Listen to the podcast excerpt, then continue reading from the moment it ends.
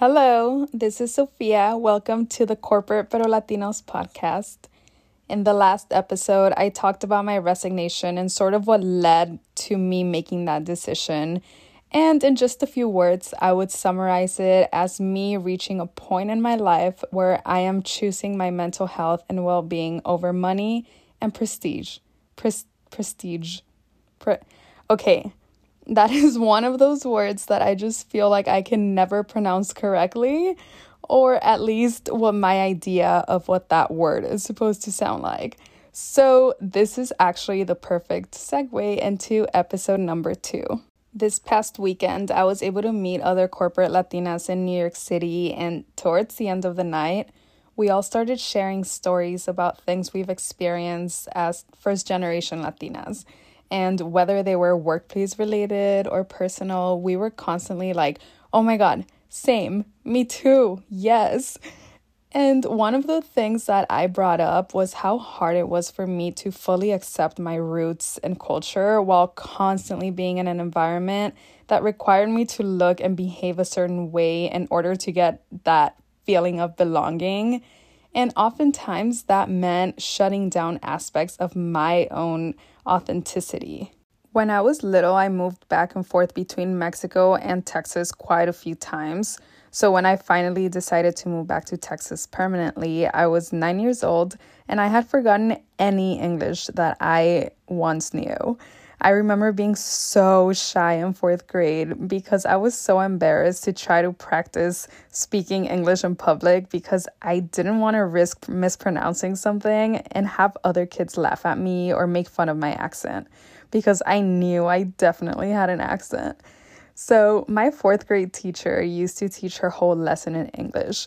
And then she was kind enough to come over to my desk and basically repeat most of her lesson to me in Spanish almost every day.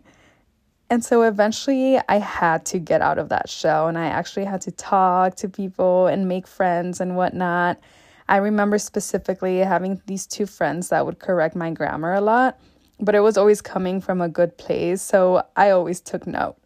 So I made it a point to be one of those people with like really good grammar.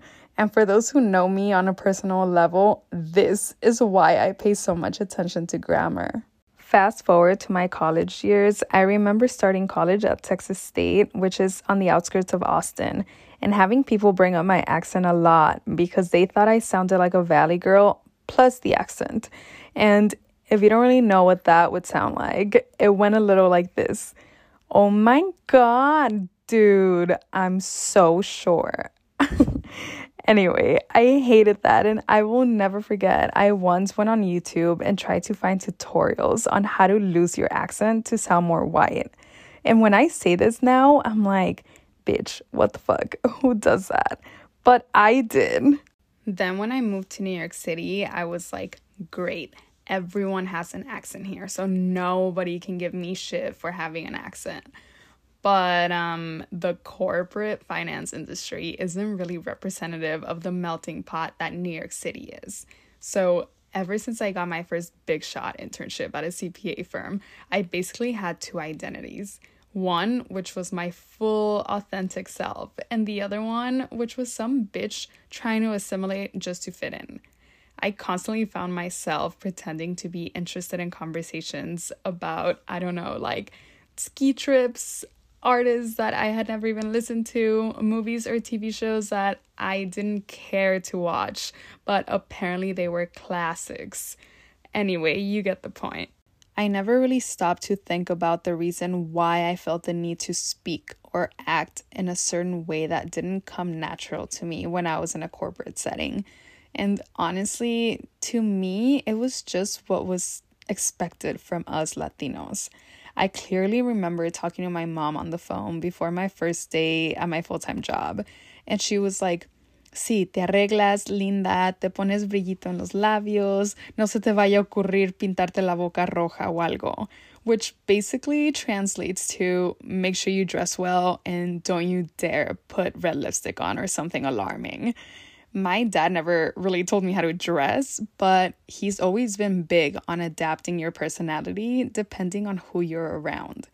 So, if my own parents felt the need to advise me to not be what I would put in my own words, too Mexican, what else was I supposed to think was the right thing to do? And it's crazy to me that certain microaggressions that I've experienced have really stuck with me. Like, I forget shit all the time, but no, these moments live in my head rent free. I recall a very specific day when I had been at my full time job for a few weeks now. And, you know, you'll sometimes go to the pantry to get water or something. And I was there minding my own business. And this senior associate that worked in my practice was like, Hey, how's it going? And of course, in my head, I was obviously like, Go away, leave me alone. But I was friendly and told him, I'm doing well, excited for this weekend because I'm heading down to Florida with some friends. And he kind of chuckled and said, You mean Florida? And to this day, I don't know what the fucking difference was between the way I pronounced it and the way he did. But what I do know is that that simple question made me feel so small and embarrassed and it brought me all the way back to my fourth grade days. You better believe I held a grudge and prayed I never had to work with him. Then, this is one thing that I still catch myself doing, if I'm being honest. Let's say I'm out with my close friends or siblings and we decide to go to a Mexican restaurant. I will naturally ask for my order like this Hi, can I please have the enchiladas verdes, please? Now, if I'm talking to some coworkers about a restaurant that has great Mexican food or something, and they ask me, like, oh, what's good there? Bye, Felicia. The other bitch has entered your body. I'll be like, oh my god, the enchiladas verdes are to die for. And they also have really good empanadas. I don't do this very often anymore, but sometimes I catch myself doing it and I'm like, are you okay? And it took a long time for me to accept the fact that I was the minority at my place of work. I grew up in a border town that was 96% Hispanic, so it was definitely a shock when I suddenly didn't feel like I belonged simply for being me. And I think that was a huge part of why I even wanted to create my corporate Pero Latina account. It was partly me trying to show other Latinos and Latinas that there are actually a lot of us out there. We just have to look harder. And partly me trying to reclaim that feeling of community and sense of belonging.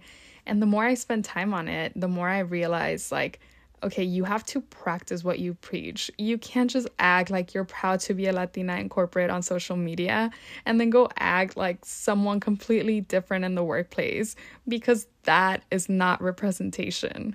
It's very likely that at least one person listening will resonate with this, and I just want you to know that I 100% understand the struggle and it sucks. It sucks feeling like you're stuck in a setting where you may feel too small to fully show up authentically.